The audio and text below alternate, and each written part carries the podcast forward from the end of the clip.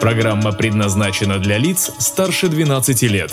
Материал выходит в рамках проекта «Дом православия» при грантовой поддержке Международного грантового конкурса «Православная инициатива». Дом православия. Проще говоря – студии Татьяна Борисова. Здравствуйте. В эфире программа «Проще говоря» в рамках проекта «Дом православия». Сегодня у нас в гостях очень интересный человек, педагог, психолог, писатель, православная женщина Татьяна Харитонова. Татьяна Анатольевна, добрый день. Здравствуйте. Татьяна Анатольевна, хочу наш разговор начать с вопроса, который я вообще задаю всем гостям программы «Проще говоря». Это вопрос о том, как вы пришли к православной вере. Этот путь, он очень, скажем так, непростой, и сказать, что вот шла-шла и пришла, не скажешь.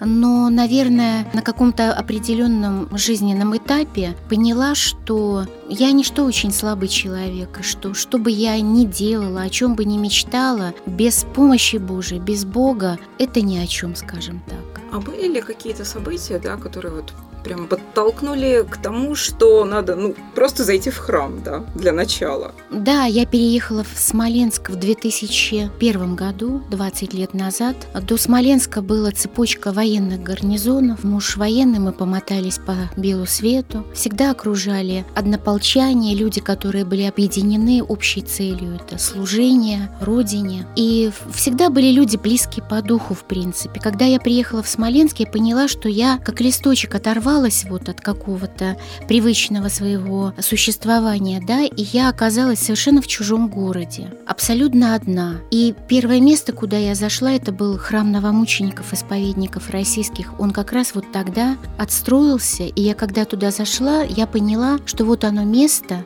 где э, православный человек чувствует себя дома, где бы он ни был. И вот эти ощущения, они повторялись везде, где бы я ни была, где бы я ни путешествовала, в каких местах не бывало, если я заходила в православный храм, если я стояла на литургии, вокруг меня всегда были родные люди, всегда звучали родные сердцу слова, родные сердцу песнопения.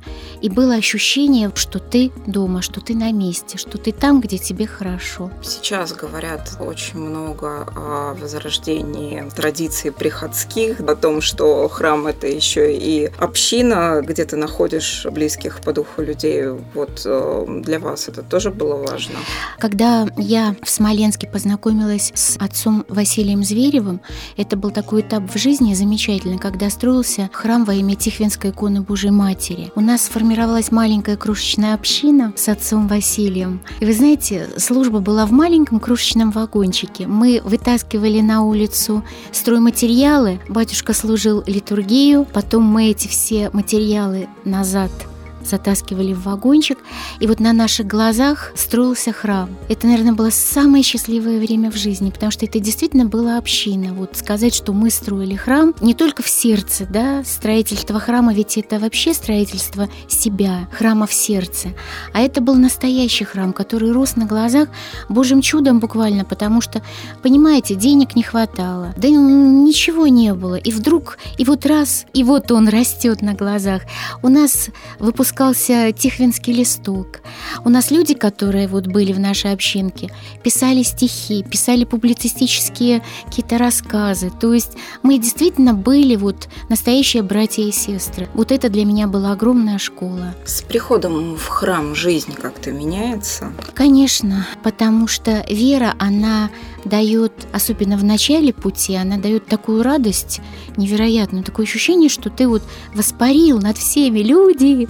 Послушайте, послушайте, как прекрасен этот мир, потому что когда ты любуешься этим миром, ты видишь именно тот мир, который создал Господь. А потом, когда ты воцерковляешься, проходит время, ты понимаешь, какая это ответственность, как это на самом деле нелегко, потому что совесть твоя, она просыпается, а ведь совесть, это сейчас в нашей школе совесть это корень, да, корень совесть, а изначально совесть, со приставка, весть корень, со причастность с вестью о Христе, то есть, ну, начинаешь каждый свой поступок, как бы со стороны наблюдаешь, да, вот тут вот ты, ну, явно, тут ты не сопричастен со Христом, да, и, к сожалению, ну, вот в жизни так бывает достаточно часто, от этого больно просто. Слова, с которых я начинала программу, это то, что вы педагог, психолог, писатель и православная женщина. И себя я, знаете, на чем поймала? На какой мысли? Что в творчестве вашем весь этот опыт, он отражается, он размещается, и именно он придает вот какую-то гармонию особую всему, о чем вы пишете. Как к такому прекрасному сочетанию вы пришли, что было сначала, что было потом, и жизнь это все тоже так же гармонизирует, как и творчество? К сожалению, жизнь вряд ли гармонизирует. Все-таки творчество мое – это тот идеальный мир, который я создаю, за неимением вот чего-то того, что, может быть, есть в настоящем, понятно. У меня вышла сейчас седьмая книга «Княжна», а вот первые несколько книг, да, это вот знаете, я бы сейчас, наверное, не то чтобы там очень грустила по поводу их возникновения, но это понятно, это путь, и из песни слов не выбросишь. Изначально это были такие бытовые жизнеописания просто человека, который переполнен был какими-то там, мыслями, впечатлениями в силу вот такой жизни достаточно богатой. Но на каком-то этапе я, в общем-то, была воспитана на очень хорошей литературе на очень качественной литературе. Письмо Татьяны Лариной в Евгения Онегина каждая девочка моего возраста знала наизусть. И, как недавно сказал Андрей Ткачев, что девочка, знающая наизусть письмо Татьяны, никогда не будет материться, никогда не закурит сигарету, если ей предлагают, потому что это какой-то код такого целомудрия настоящего, то, чем всегда наша страна была сильна. А вот Маргарет Зангер, сподвижница Гитлера, когда-то сказала, что что в России достаточно 50 тысяч населения, чтобы выкачать газ, вырубить лес. Понятно, что о балете речь там не шла о русском, там, ну и о каких-то наших достижениях культурных, а теперь-то духовно-нравственных ценностях, которые поперек горла э, всему миру да, стоят. Вот поэтому, конечно, вот эта высокая литература, которая нас воспитала, взрастила. Но и еще я понимаю, что достойная литература – это всегда история отношений человека и Бога. Всегда настоящая литература говорит о пути человека к Богу. По-другому просто быть не может. Тогда это уже не литература, это что-то другое. Не так давно тоже в рамках этой программы к нам приходил в гости Николай Николаевич Кежинов. Украду вопросы из того выпуска программы. О чем говорил Николай Николаевич? Он говорил о том, что в объединении православных писателей Ади Гитриевская о Пушкине говорят прежде всего как о православном православном писателе. Вот хотелось бы, чтобы вы об этом немножко рассказали. Ну, он не может быть не православным. Вот эта мученическая кончина, которая была ему послана, на мой взгляд, ну, это, наверное, подтверждает итог высокого его служения. Конечно, он был просто человеком с грехами, со смятениями, с каким-то поиском чего-то. Он был живой, очень живой, но он шел к Богу. Все творчество он шел к Богу.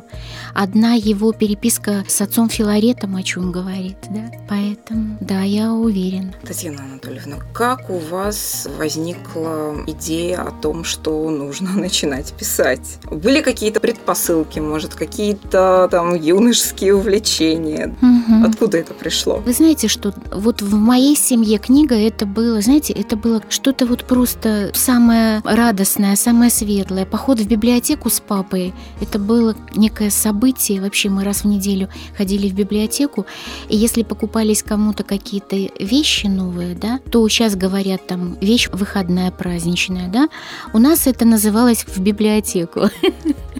Вот. Поэтому ну, я начиталась. Я начиталась, и, наверное, в плане профессии моей все-таки психолог, практикующий психолог. Конечно, я переполнена какими-то впечатлениями, я переполнена хорошими книгами. Ну а сейчас я компенсирую это немножко другим отношением, да, вот, потому что понятно, что наряду с нашими писателями, нашими классиками, Достоевским, Пушкиным, Некрасовым, Толстым, Гоголем, понятно. Был ряд и э, писателей, где иностранная литература. Марк Твен, там, Вальтер Скотт, Гюго. Вальтер Скотт, когда умирал, попросил у своих детей, дайте мне книгу. Библиотека у него была огромная, они спросили, какую книгу? Он сказал, есть одна книга. Он говорил о Библии. У нас, к сожалению, в нашем детстве не было Библии. Мы все умели читать, все. Но Библию мы не читали. Вот видите, какой парадокс, да? Но зато вместо Библии было очень много литературы. И почти все достойные книги, они ведь брали за основу сюжетные линии, которые есть в Евангелии. То есть э, Библия – это книга книг, там есть все. И вся литература, все картины, вся музыка, все стоит на библейских сюжетах. Все просто вот и маленькую из Библии точечку взяли, маленькую, и эту, точку стали раскручивать уже в контексте каких-то человеческих взаимоотношений. Татьяна Анатольевна, а когда пришло вот это понимание? Ну, достаточно в зрелом возрасте, к сожалению, может, к радости. С момента воцерковления, конечно же, потому что когда человек в храме, когда он на литургии, он уже по-другому видит весь этот мир. Если говорить о первой публикации, это, насколько я помню, рассказ Яшкина «История». По сути, тема очень больная и очень типичная. Был какой-то прототип, какой-то мальчик реальный или так, собирательный образ? Это абсолютно собирательный образ, потому что я изначально ведь детский психолог и с таким достаточно большим, очень большим стажем, больше 30 лет в психологии. Я вижу, что дети очень часто заложники наших взрослых отношениях, часто очень запутанных, очень сложных, очень таких, когда родители такие эгоцентристы, да, когда вот они выясняют, кто из них кто, забывая, что рядом ребенок. Это действительно такая печальная история. А для вас это было такое, ну вот, наболело, накипело уже, захотелось поделиться? Наболело, накипело и захотелось поделиться, потому что вот такие вот яшки, вот такие вот мальчишки, девчонки, к сожалению, профессия психолога предполагает вот встречу с не совсем, скажем, счастливыми людьми, совсем счастливыми детьми. Ну а так как вот я женщина, и сердце мое замирает очень часто от сострадания, я не люблю слово толерантность. Это ужасное слово. У нас есть милосердие, у нас есть сострадание, сопереживание. И когда сердце твое вот просто плачет, с этим очень сложно. Тут или валидол, или пишешь. Такое средство, да? Да, да. Лучше всех лекарств. Татьяна Анатольевна, а вот как психолог, что бы вы посоветовали Яшкиным родителям? Ну, потому что если копнуть так вот достаточно глубоко, то и они-то, в общем, не виноваты, они просто несут дальше те модели взаимоотношений, которые получили от своих родителей. Там это могло передаваться очень много поколений.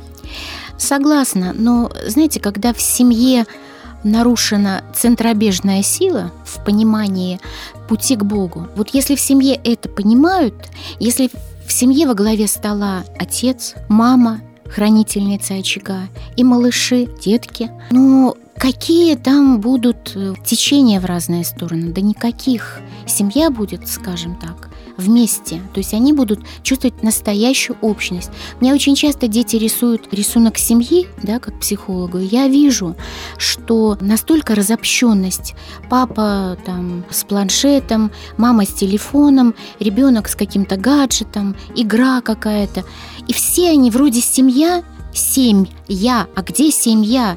Там три я. И то эти три ничего общего не имеют с этим замечательным числом три, троица. То есть это три единицы, которые смотрят абсолютно в разные стороны. В такой ситуации ребенок априори не может быть счастливым, потому что главная потребность его, потребность в безопасности, в безусловной любви мамы и папы, она не удовлетворяется. То есть ребенок страдает. Ответы на эти вопросы лучше всего искать в храме. У нас тысячелетняя история православия. Господь пришел к нам. Россия, слава Богу, еще держится. У нас литургия от Камчатки до Калининграда. Наша Русь колоколами до сих пор. У нас Алёша Карамазовы, слава богу, живут и молятся за нас. Поэтому, конечно, а какой велосипед мы можем изобрести и зачем? Что касается психологии православия, у вас в практике это как сочетается? Я тут вот недавно, кстати, тоже обсуждала этот вопрос с Таней Степановой. И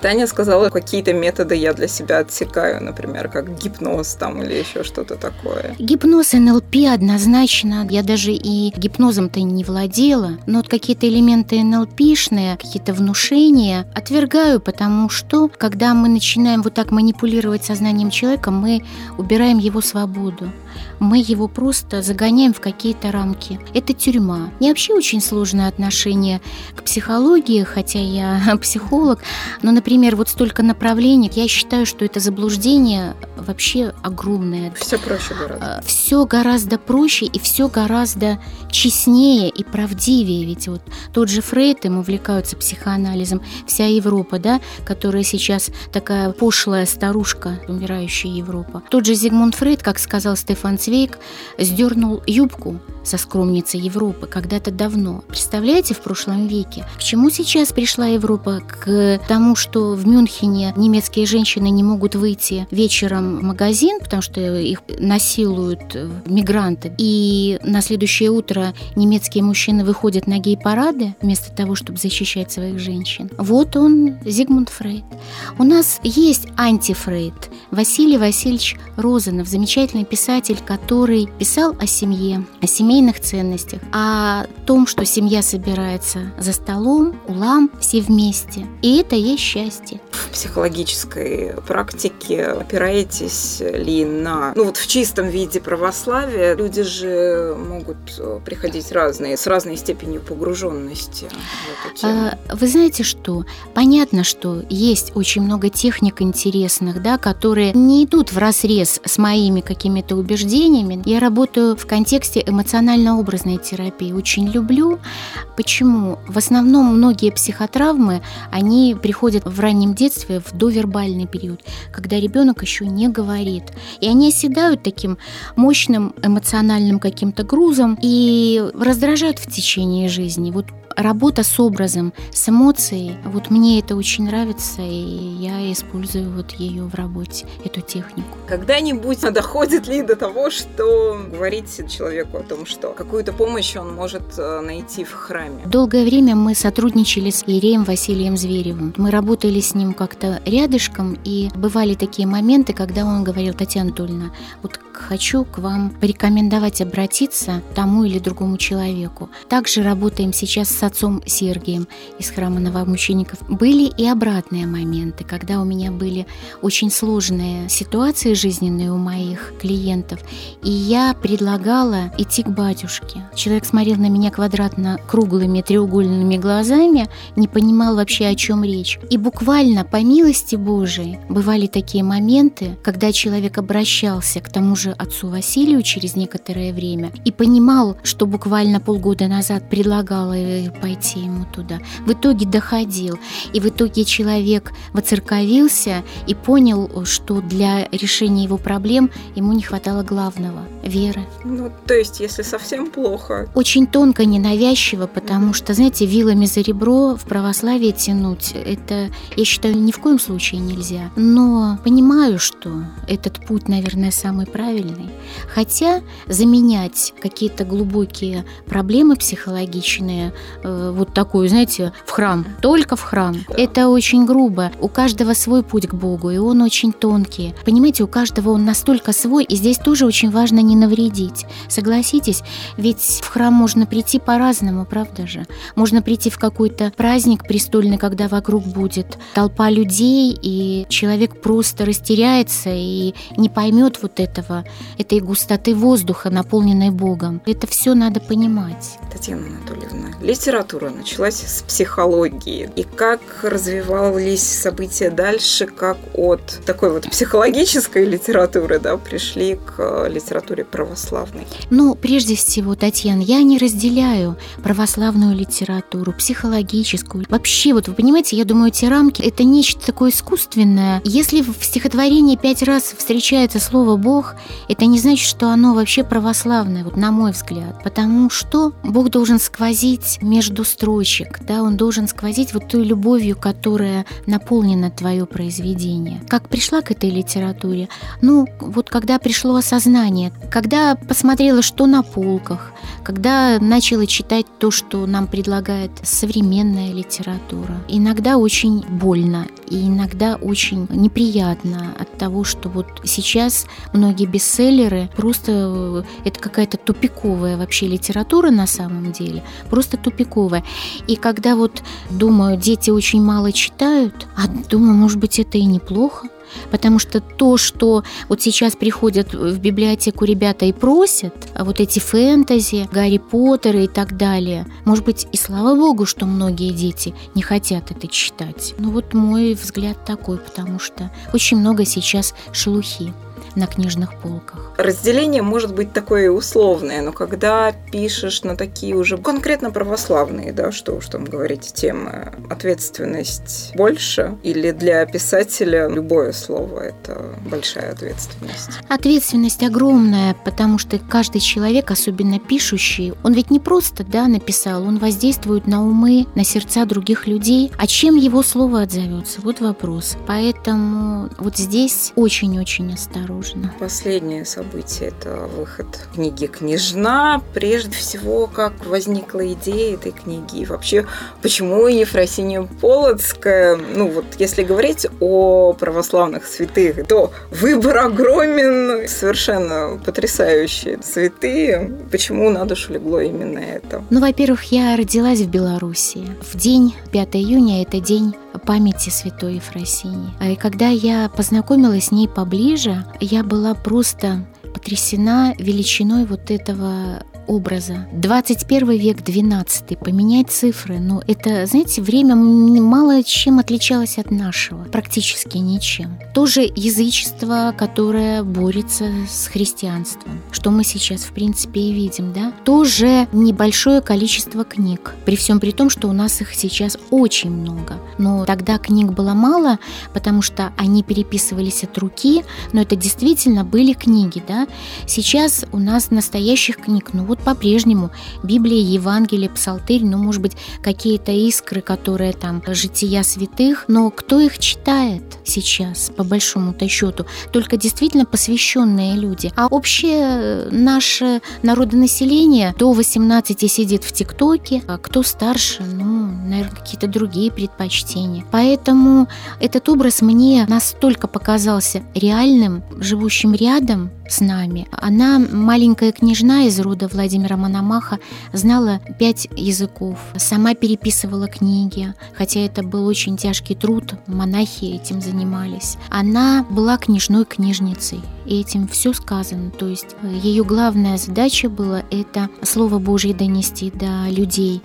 И под таким замыслом был построен храм Спасская церковь в Полоцке на территории монастыря. Это действительно была большая книга и есть большая книга. Вот эти фрески на стене, они пришли к нам из XII века, говорят о житии многих святых, и там есть граффити, которые, по мнению историков-реставраторов, были сделаны рукой самой Ефросиньи. Можете себе представить? То есть ее слово, ее желание донести вот образ Божий до нас 800 лет. То есть у Бога нет времени. И это просто невероятно. Ну, я вот, кстати говоря, помню свое знакомство с этой святой. Мы ехали в Ефросиньевский монастырь. И причем, ну, компания такая была людей, которые от церкви, в общем-то, далеки. Когда приехали, вот всех настолько это поразило. И сам этот монастырь, и история этой святой. А ваше знакомство с ней э, состоялось каким образом? И ну, вот эти эти вот первые впечатления, они какие были? Первый раз я побывала в монастыре, когда еще и мысли о книге не было.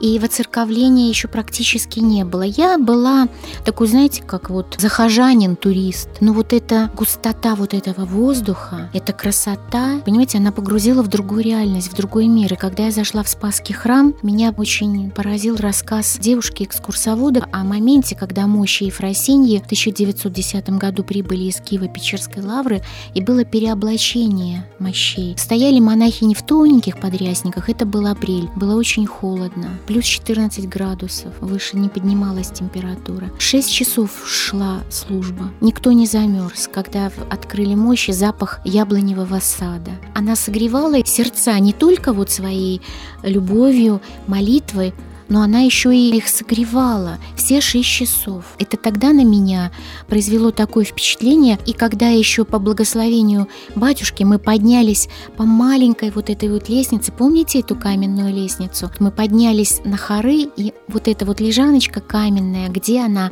жила практически и молилась. На мой взгляд, человек, которому то подушка, простите, неудобно, ну мы все такие, да, ортопедические матрасы какие-то изобретаем себе, себе. Это от, от безбожия нашего. И человек, вот он спал на камнях и согревает до сих пор нас. Вот. Вот что. Татьяна Анатольевна, расскажите подробнее о работе над книгой, ну потому что это же погружение в другую эпоху. Это это житие святой, это все такие какие-то вещи, которые мне кажутся просто запредельно сложными. Знаете, у меня вот предыдущая книга «Цена одиночества», начну с нее, да, вот тогда уже мысль, которая была принесена, что главные вещи совсем не вещи, сказал Сартр. У меня там идет как эпиграф. Девушка попадает в пустыню одиночества. Эта книга, кстати, есть, ее можно почитать в интернете. И понимает, что все вещи, которые она может здесь и сейчас приобрести, стоят времени ее жизни. Допустим, ну, грубо говоря, какая-то машина, там, Ламборджини, да, стоит 10 лет жизни. Какие-то там туфли стоят 26 часов жизни. Для меня это был, знаете, как гром среди ясного неба. И вот когда там девушка какая-нибудь говорит о том, что у нее 10 пар туфель, ну, а реши простую задачу. Вот путь к княжне, да, он шел через какое-то обдумывание вот нашей реальности, к сожалению. Я не говорю, что я другая. Я, как любая женщина, тоже люблю какие-то красивые вещи, но когда вот до меня дошло, на что львиную часть жизни была потрачена на самом деле, хочется так иногда и всплакнуть, правда.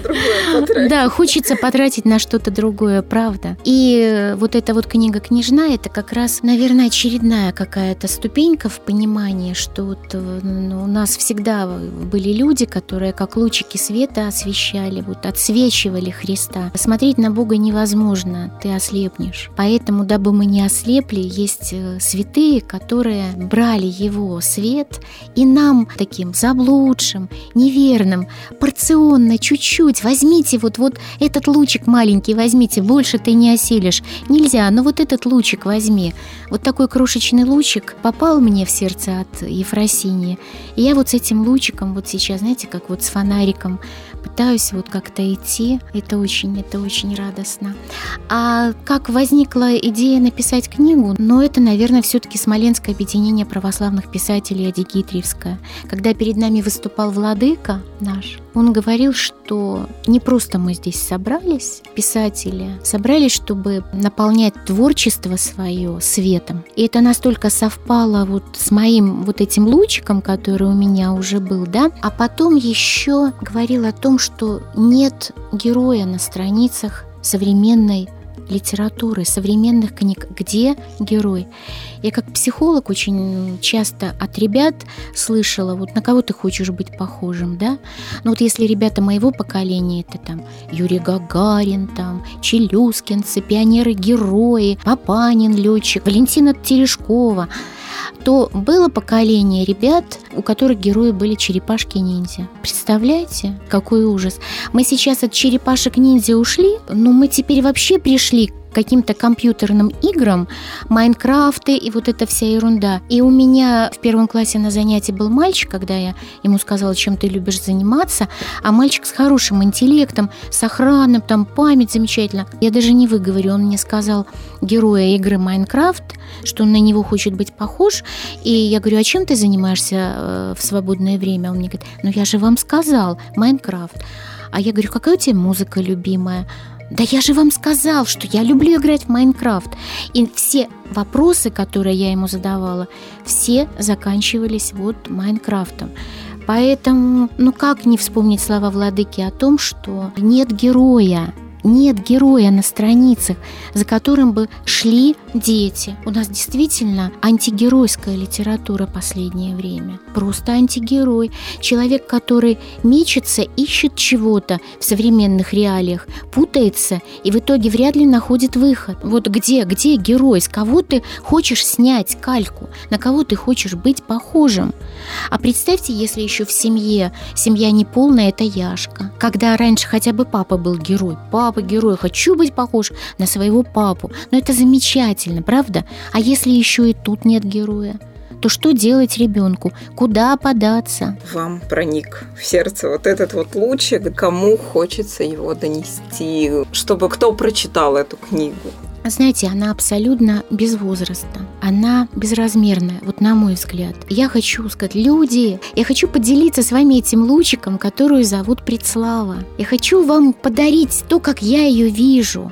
Может быть, вы этот лучик поймаете в ладошку, поедете в монастырь Кефросини. Может быть, этот лучик превратится для вас вообще потоком такого света, который будет освещать вас и вашу семью, и ваших близких. И вы с этим лучиком пойдете дальше. Поэтому для всех, если, допустим, для детей, то это семейное чтение.